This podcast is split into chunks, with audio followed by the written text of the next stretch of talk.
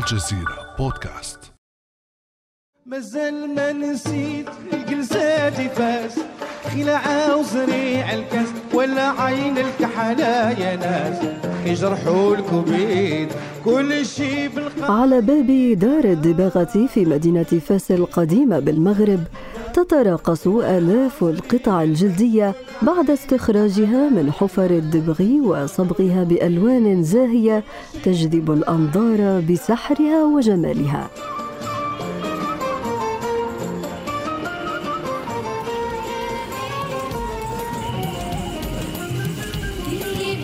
ومن فاس نسافر معكم مستمعين في عالم الألوان لنحط الرحال في شوارع الهند وأسواقها المزدحمة حيث تنبعث من الأقمشة المعلقة في كل مكان رائحة البلوط واللافندر والنغط بعد نقعها لفترات طويلة.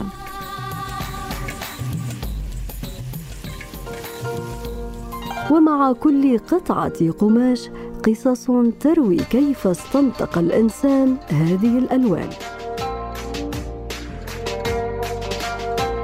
ألوان زينت منذ القدم جدران القصور والمنحوتات واللوحات وعكست تاريخ مدن وفنون وحضارات لتحدثنا عن الصين وأسودها وأمريكا الوسطى وقرمزها وخشب الكارمن المسمى برازيل والمعادن والأحجار النفيسة. ومع ظهور العوالم الرقمية بدت الألوان الجاذبة الأساسية لاقتصادات الانتباه وعاملا مؤثرا في الحالة النفسية للبشر سواء عبر شاشات التلفزيون ووسائل التواصل الاجتماعي أو داخل البيوت وغرف الأطفال والفضاءات التجارية وغيرها. ورق الأصفر شهر أيلول تحت الشبابيك.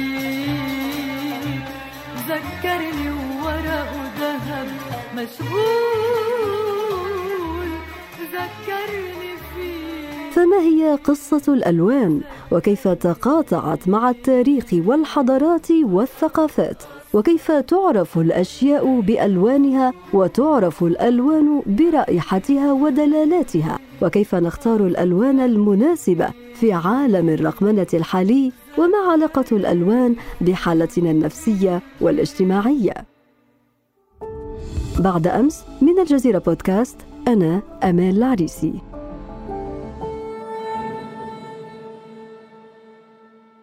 ونصحبكم اليوم مستمعين في رحلة في عالم الألوان وسحرها وجمالها مع ضيفنا الزميل مكرم كلاش المدير الفني في الجزيرة نت أهلا وسهلا بك أستاذ مكرم. أهلا وسهلا أمال وسعيد بتواجدي معكم اليوم في الجزيرة بودكاست. ونحن أسعد. والموضوع اليوم شيق وسنطلع معك على الكثير عن سحر الألوان وجمالها. بداية مكرم لنعد إلى أصل القصة. ما قصة الألوان؟ كيف بدأت؟ طبعا حكاية الألوان هي حكاية طويلة بدأت منذ آلاف السنين منذ بداية وجود الإنسان على الأرض آه، وتطورت هذه الحكاية الإنسان البدائي بدأ فعليا يتعرف على الألوان من خلال المشاهدات التي يقوم بها في الأماكن الطبيعية وغيرها قبل حتى لا توجد منازل ولا أي شيء كان الإنسان يتعرف على الألوان من خلال الأماكن من خلال الطبيعة. بعض الأماكن مثلا ممكن أن تشاهد فيها أكثر من لون مثلا عندما نتحدث عن غروب الشمس وشروقها مثلا تشاهد اللون مثلا اللون الأصفر عند شروق الشمس والبرتقالي عند غروبها. أيضا عندما تكون هناك فصول تمر في السنة أيضا الألوان يتم ملاحظتها من خلال أوراق الشجر مثلا. الألوان تتغير حسب الفصل وحسب المكان فالإنسان البدائي فعليا تعرف على هذه الألوان من خلال الطبيعة بالدرجة الأولى. لكن بعد ذلك بعد أن تطورت حياتنا وأصبحنا نستخدم العديد من المواد والصبغات وغيرها من هذه الأمور تم اختراع ألوان جديدة غير موجودة في الطبيعة وتم التعرف عليها من طرف الإنسان المعاصر وهل كنا مكرم ننظر للألوان بنفس الطريقة؟ هل جميعنا نعرف هذه الألوان منذ البدء كما ذكرت إلى اليوم؟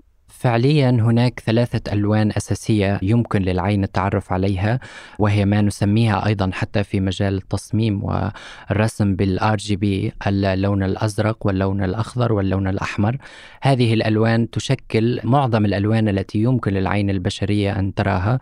طبعا مش كل الكائنات يمكن أنها تشوف جميع الألوان اللي نحن نشوفها. أيضا هناك بعض الكائنات اللي ممكن تشوف ألوان العين البشرية غير قادرة نحن نشوفها.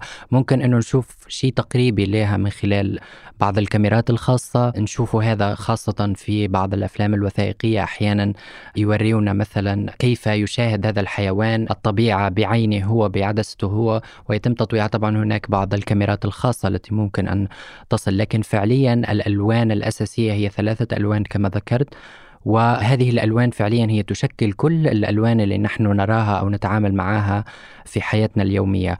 ونعم نظرتنا للألوان تتطور بتطور الزمن. الإنسان البدائي أيضا كان يرى الألوان بشكل مختلف عن الطريقة التي نرى فيها نحن الألوان لأنه أيضا أعيننا تتطور حسب الألوان التي تحيط فينا والتي نراها بشكل. الإنسان البدائي الذي كان يعيش مثلا في الغابة كان ربما لا يشاهد بعض الألوان مثلا اللون الزهري أو الألوان اللون البنفسجي الألوان التي يمكن أن نسميها ألوان مستحدثة. تمت استحداثها بعد التطور الذي حصل في البشرية تحدثت عن تغيرات كثيرة مكرم هل لهذا علاقة بانعكاس بمصدر الضوء على أعيننا؟ يعني الإنسان البدائي كما ذكرت مصدر الضوء بالنسبة إليه هو القمر الشمس النجوم والآن لنا مصادر ضوء كثيرة اصطناعية في معظمها هل لهذا تأثير على درجة نقاء الألوان التي نشاهدها؟ طبعا مش نقاء الألوان لكن بالدرجة الأولى شدة وضوح هذا اللون وإشعاع هذا اللون في العين لأنه زي ما بنعرف نحن نشاهد الألوان مش مباشرة من العين ينعكس الضوء على هذه الألوان ثم يعود إلى العين فينعكس على شبكية العين وبالتالي الدماغ البشري يقوم بتحليل هذا اللون في ثواني بسيطة ويعطينا سيالة عصبية حتى لو باش ندخل شوي في الجانب العلمي لكن مهم أيضا أنه نلم بالطريقة كيف نرى لأنه العين بالنهاية هي ترى انعكاس للضوء وتتعرف على الألوان بالدرجة الأولى. لكن طبعا الضوء عندما يكون مثلا أماكن فيها شمس قوية جدا حتى إذا هون تكلمنا على الإضاءة أو غيرها أحيانا بعض الألوان قد تبرز أكثر خاصة مثلا لو نذهب مثلا لبعض المناطق التي تكون فيها حر بشكل كبير وشمس دائما تكون موجودة مثلا دول الخليج العربي أو غيرها دائما نلاحظ أنه اللون الأصفر داغي في المكان اللي نحن نكون موجودين فيه خاصة الصحاري وغيرها يبرز اللون الأصفر لأنه الإضاءة تكون شديدة جدا فاللون الأصفر الإضاءة القادمة من الشمس واللون الأصفر الموجود اوريدي في الرمال أو في الأماكن التي نكون متواجدين فيها فيحصل هذا الانعكاس في عيننا فتظهر الألوان بطريقة أوضح. والعكس صحيح طبعا نحن لا نرى في الليل لأنه لا توجد إضاءة وبالتالي لا يوجد انعكاس للألوان على العين. ويطغى بذلك اللون الأسود لألوان في الظلمة لكن هناك لون أسود يعطينا انطباعات بالخوف بأشياء كثيرة. سنتحدث عن هذه الانطباعات التي تحيلنا إليها بعض الألوان. ولكن مررنا بأشياء كثيرة تغيرات الضوء الجانب العصبي الحسي الحركي وما إلى ذلك مكرم. ولكن هناك نقطة مثيرة للاهتمام أيضا في عالم الألوان وهي كيف صنعت هذه الألوان الثقافات الفنون من حضارة إلى أخرى. بالمناسبة أشرت إلى اللون الأسود. عنده عدة معاني. شخصيا أنا أفضل اللون الأسود كثيرا وأعتقد أنه الأغلبية أظن أنه أنت أيضا تفضلين اللون الأسود أو على الأقل ترتديه أحيانا. اللون المحبوب كما يقال. هو اللون الأسود مكرم بالنسبة لي على الأقل يحمل معنيين اثنين. المعنى الأول هو الوقار الفخامة والمعنى الآخر هو لما تكون نفسيتي بصراحة تعبانة فما نحبش نلبس ألوان زاهية فهيك أنكمش وأنعزل باللون الأسود. نعم الجميل في اللون الأسود أنه ممكن يعبر عن أكثر من حالة. في نفس الوقت. وبالمناسبة هو أيضا باعتبار نحن تكلمنا على الألوان في عالم التصميم خاصة لا يعتبرون اللون الأسود لون وإنما هو مجرد إضاءة مثله مثل اللون الأبيض. تشكل الثقافات وانعكاس هذه الثقافات يعني مثل ما ذكرتي أنه الألوان تختلف وأذواقنا تختلف حسب الثقافات. نحن أشرنا إلى عدة عوامل منها عوامل حتى مناخية عوامل ثقافية. الثقافة عندما نتكلم عن الثقافة نتكلم مش فقط على الموروث أو التاريخ أو غيره نتكلم أيضا حتى على الأكل أو الأشياء التي نأكلها في مجتمعنا أيضا تؤثر أيضا على اختياراتنا للألوان.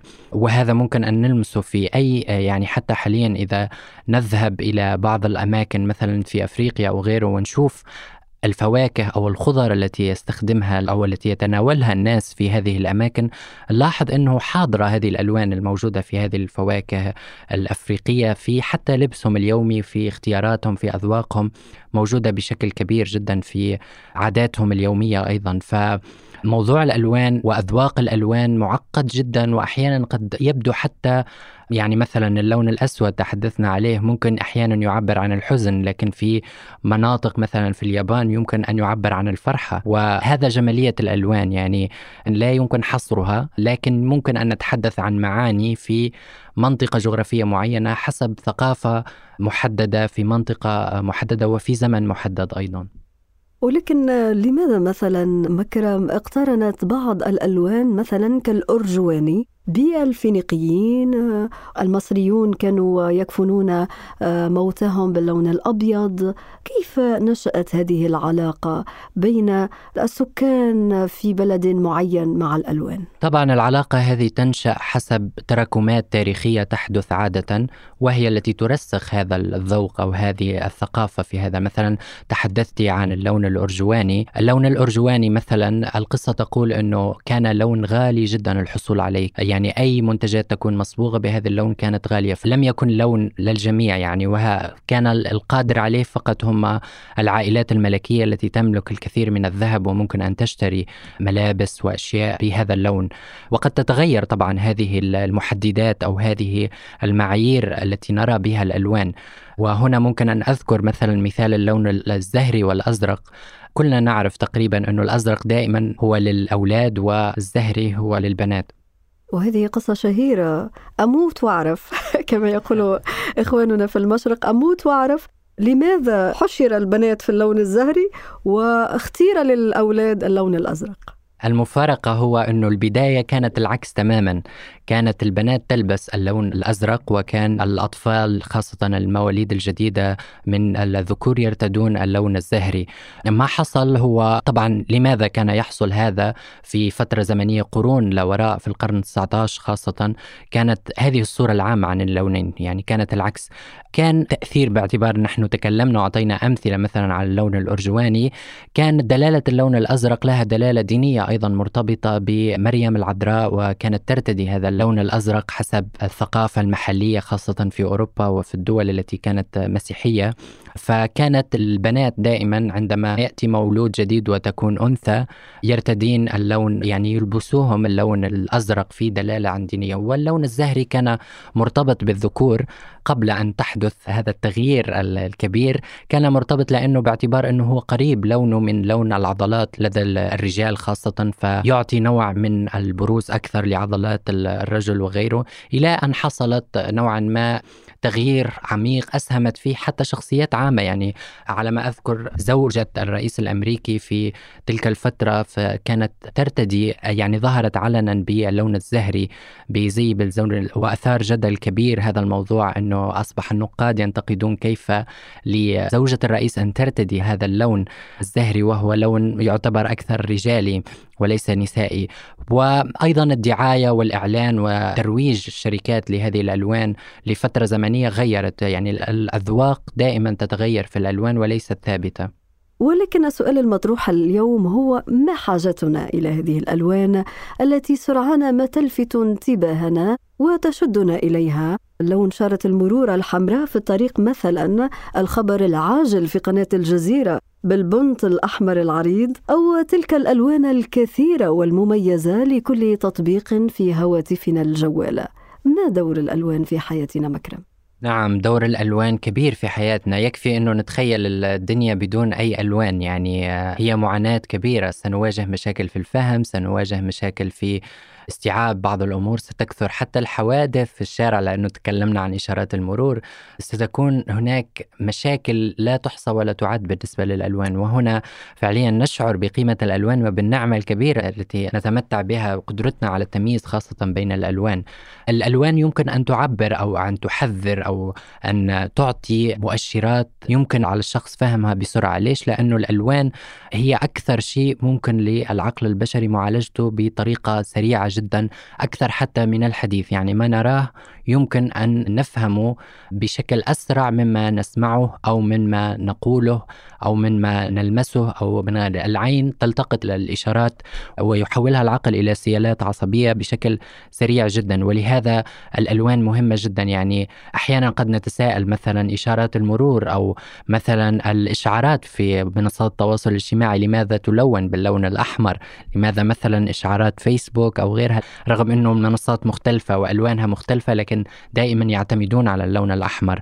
في المؤشرات وهنا نتحدث أيضا عن ما يعرف حتى في التصميم التطبيقات وغيرها بال user interface أو واجهة المستخدم التي يجب أن تراعي فيها اختياراتك للألوان بحيث أنه اللون يؤدي الخدمة المراد منها. يعني ال notification هي أهم شيء أو الإشعارات هي أهم شيء. فكرة التطبيق كله قائم على ال notification أو الإشعار. فيجب أن يتم تمييزه. كيف يتم تمييزه؟ من خلال رغم إنه هو مساحته صغيرة جدا من التطبيق من خلال اعتبار اللون الأخضر. فهنا أنا أعمل معادلة بين المساحة التي تعطى مثلا للمنشورات والتي تكون هي كبيرة مقارنة بمساحة الإشعارات فأعطي للإشعارات بروز أكثر من خلال إنه أعطيها اللون مميز. وقس على ذلك العديد من الخيارات حتى المستشفيات مثلا اختيارات ألوان الجدران الأجهزة التي يستخدمها الأطباء مثلا يجب أن يكون في ما نسميه بالكونتراست أو تباين الألوان الكبير بين لون الدماء ولون الأجهزة التي يستخدمها الجراح أو الطبيب في العمليات الجراحية.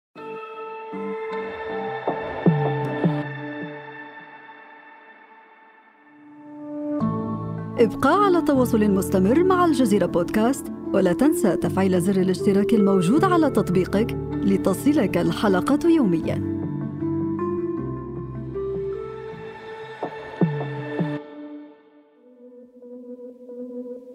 هذا الحديث يقودنا أيضا مكرم إلى ارتباط الألوان بمعاني أحيانا تشير إلى قيم معينة إلى أحاسيس معينة.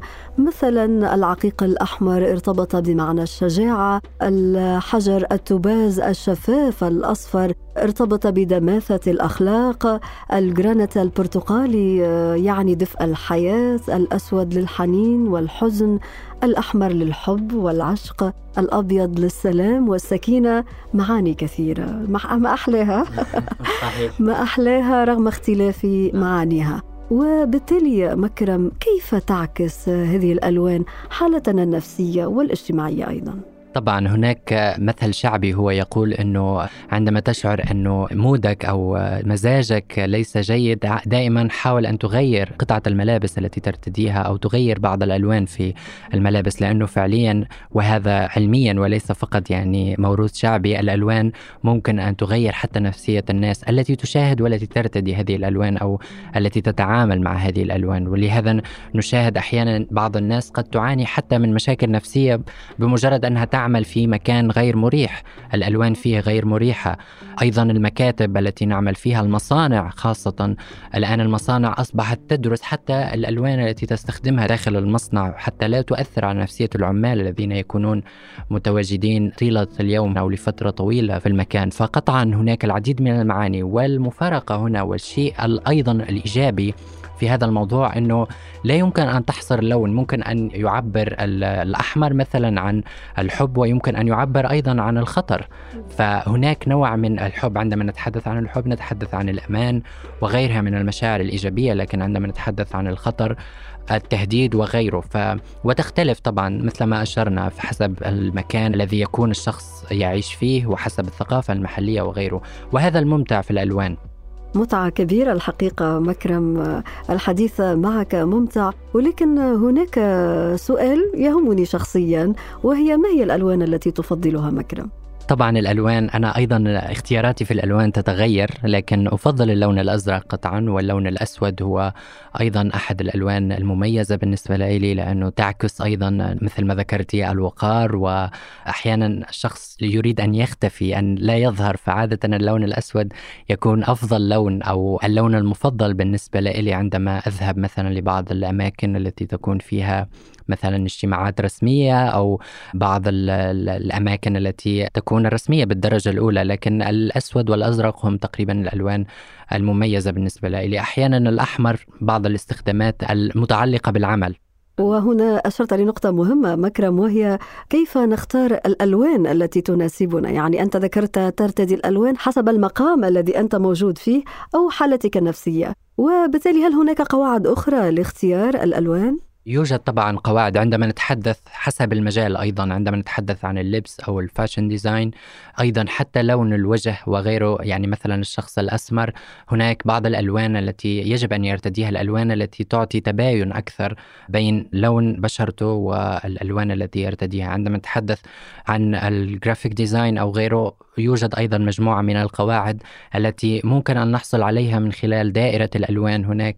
أتوقع الجميع ممكن أن يعرف دائرة الألوان هي دائرة تحتوي كل الألوان بمجرد تقاطعات يعني في الدائرة ممكن بسهولة التعرف على هذه الألوان. هناك قواعد للألوان المكملة وهناك قواعد للألوان المتتالية على الدائرة. فهذه الدائرة دائما يستخدمها خاصة المصممين لمعرفة الألوان يختارون عادة لون ثم يقومون بتنفيذ القاعدة أو برسم الخطوط على الدائرة للحصول على الألوان المناسبة سواء كانت لون واحد أو ثلاثة ألوان. تحدثت مكرم عن ارتباط الألوان باحتياجاتنا الشخصية لمظهرنا لحالتنا النفسية للمكان الذي نريد الذهاب إليه أو الذي نعمل فيه. ولكن هناك أيضا احتياجات للألوان مرتبطة بالمحيط الذي نكون فيه على سبيل المثال لما نكون في مطعم مكرم تكون في مأكولات شهية بألوان مختلفة وأحيانا بمجرد أن تختلف الإضاءة في ذلك المطعم تتغير ألوان المأكولات وتشعر أنها ليست شهية يعني الإضاءة تؤثر على لون المأكولات كيف تفسر ذلك؟ صحيح. هو أمال كما تحدثنا عن الأمثلة مثلا تحدثنا عن الأمثلة استخدام الألوان في الملابس وغيره أيضا عندما نتحدث عن الديكور مهم جدا خاصة في المطاعم أن نراعي حتى الأكل الذي نقدمه أنواع المأكولات أنواع المطبخ الذي يقدمه أو الذي يعرف به هذا المطعم. اختيارات الإضاءة مهمة جدا كما أسلفت الذكر في موضوع الألوان التي يمكن أن نراها في الإضاءة. الإضاءة يمكن أن نختار إضاءة باللون الأبيض أو إضاءة باللون الأصفر حسب حتى الفترة الزمنية مثلا صباحا يمكن أن تكون الإضاءة نوعا ما يعني خافتة قليلا وفي الليل أيضا ممكن أن نرفع الإضاءة ونستخدم الأضواء التي لونها أبيض خاصة إذا كانت المأكولات مثلا فيها اللون الأحمر بشكل كبير. وهنا أيضا وهذا ممكن أن يطبق في عدة أشياء بالمناسبة. يعني أحيانا البعض يتساءل لماذا اللون الأحمر حاضر بشدة في الألوان الموجودة خاصة في المطعم أو تصاميم المطعم أو هوية المطعم. يحضر فيها اللون الأحمر بشكل كبير وذلك بسبب طبيعة المطعم. يعني الأكل عادة يكون فيه الطماطم أو الألوان الحارة أو المذاقات الحارة بشكل كبير فيحاول صاحب المطعم أن يوحي بهذا الشعور حتى وهناك العديد من الدراسات أيضا التي تثبت أنه اللون الأحمر خاصة عندما يستخدم مع اللون الأسود يعطي شعور بالجوع خاصة للناس. فترى مثلا مطاعم وهذا سبب تواجد اللون الأحمر بشكل كبير في المطاعم خاصة هنا أتحدث عن مطاعم خاصة الليلية وغيرها لا أتحدث عن مطاعم التي تقدم مثلا وجبات فقط صباحية عادة هي تعتمد العكس وكيف تستفيدون مكرم من هذا في التصميم في العمليات الإبداعية المرتبطة باختيار الألوان؟ في مجال عملي هناك العديد من القواعد التي يمكن أن نستخدمها وهي قواعد متعارف عليها مثلا الألوان المتباينة سبق وأوضحت آه، الدائرة دائرة الألوان يمكن من خلالها التعرف هناك عديد من القواعد مثلا على الدائرة ترسم مثلث ورؤوس المثلث الثلاثة هي ثلاثة ألوان متباينة ويمكن أن تغير شكل المثلث مكان المثلث على الدائرة وتحصل على ثلاثة ألوان متطابقة. هناك أيضا الألوان المتباينة. كل لون على الدائرة يقابل لون آخر. هو مناسب بالضرورة وهو لون متباين. مثلا عندما نتحدث عن اللون الأصفر والأزرق ألوان متباينة ومناسبة مع بعض. وبالمناسبة يعني أحيانا حتى بعض الناس تواجه مشاكل في اختيارات الألوان. أقول للناس هذه دائما أنه إذا واجهت أي مشكلة في اختيار الألوان انظر فقط للطبيعة. يعني اللون الأصفر والأزرق مثلا نراهم في البحر الشاطئ والبحر. حتى أبسط شيء نحن تحدثنا أيضا حتى على الفواكه والمأكولات وغيرها.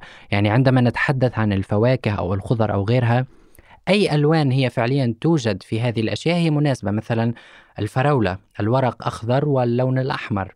هما ألوان مناسبة مع بعض يعني فيمكن أن نعتمد هذه الألوان حتى في تصاميم لشعارات أو تصاميم للملابس قد تكون مختلفة قليلا قد تكون هناك بعض الاعتبارات الخاصة للملبس وغيره لكن على ذكر الطبيعة أنا مكرم من أكثر الألوان التي أحبها اللون الأخضر وزاد حبي في هذه اللون كلما أتذكر الآية الكريمة في قوله تعالى عز وجل متكئين على رفرف خضر وعبقري. حسان هذه الآية من سورة الرحمن. هذه الآية اختزل فيها الله سبحانه وتعالى معنى الراحة في هذه الأرائك معنى الاتساع في كلمة واحدة خضر. في هذا اللون الذي يعني الراحة والارتخاء يعني معاني جميلة في لون واحد.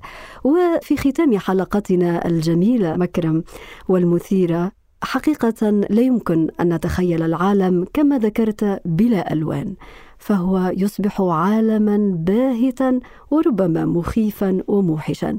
الألوان هي عالم من السحر والجمال وتعطينا فكرة عن هذا الكون البديع وخالقه. فما هي نصيحتك الأخيرة لمستمعينا حتى يحسنوا التعامل مع الألوان؟ نصيحتي الأولى هي عدم المبالغة في استخدام الكثير من الألوان لأنه البساطة أحيانا تكون في الجمال وحتى في الطبيعة أيضا لأنه ذكرنا عدة أمثلة من الطبيعة تجد الألوان دائما متناسقة بسيطة جدا. لا يكون فيها تعقيدات كثيرة. نصيحتي أيضا مراعاة المكان والثقافة المحلية اللي الشخص يكون موجود فيها لأنه مهم جدا بعض الألوان قد لا تكون مناسبة وبعض الألوان تكون مناسبة أفضل للمكان الجغرافي. والنصيحة الأخرى هي القراءة والتعلم أكثر عن الألوان لأنه الألوان هو عالم كبير جدا ويدخل فيه الجانب العلمي والجانب الذوقي والجانب الثقافي والتاريخي وكل هذا يشكل فلسفة الألوان. وهي فلسفة متغيرة جدا فالشخص دائما يحتاج كل سنة وسنة أنه يطلع بشكل أو بآخر على آخر التطورات ودائما حتى كل سنة نعرف أنه ألوان جديدة يتم تظهر في الساحة أفضل ويتم حتى اختيارات ألوان للسنة يعني لون يكون مميز لكل سنة فدائما الاطلاع أيضا يفيد المستمعين. أفكار جميلة جدا مكرم الزميل مكرم كلاش المدير الفني في الجزيرة نات. شكرا جزيلا لك على هذه الحلقة الجميلة. شكرا جزيلا أمال وسعدت جدا بهذه المقابلة معك. كان هذا بعد أمس.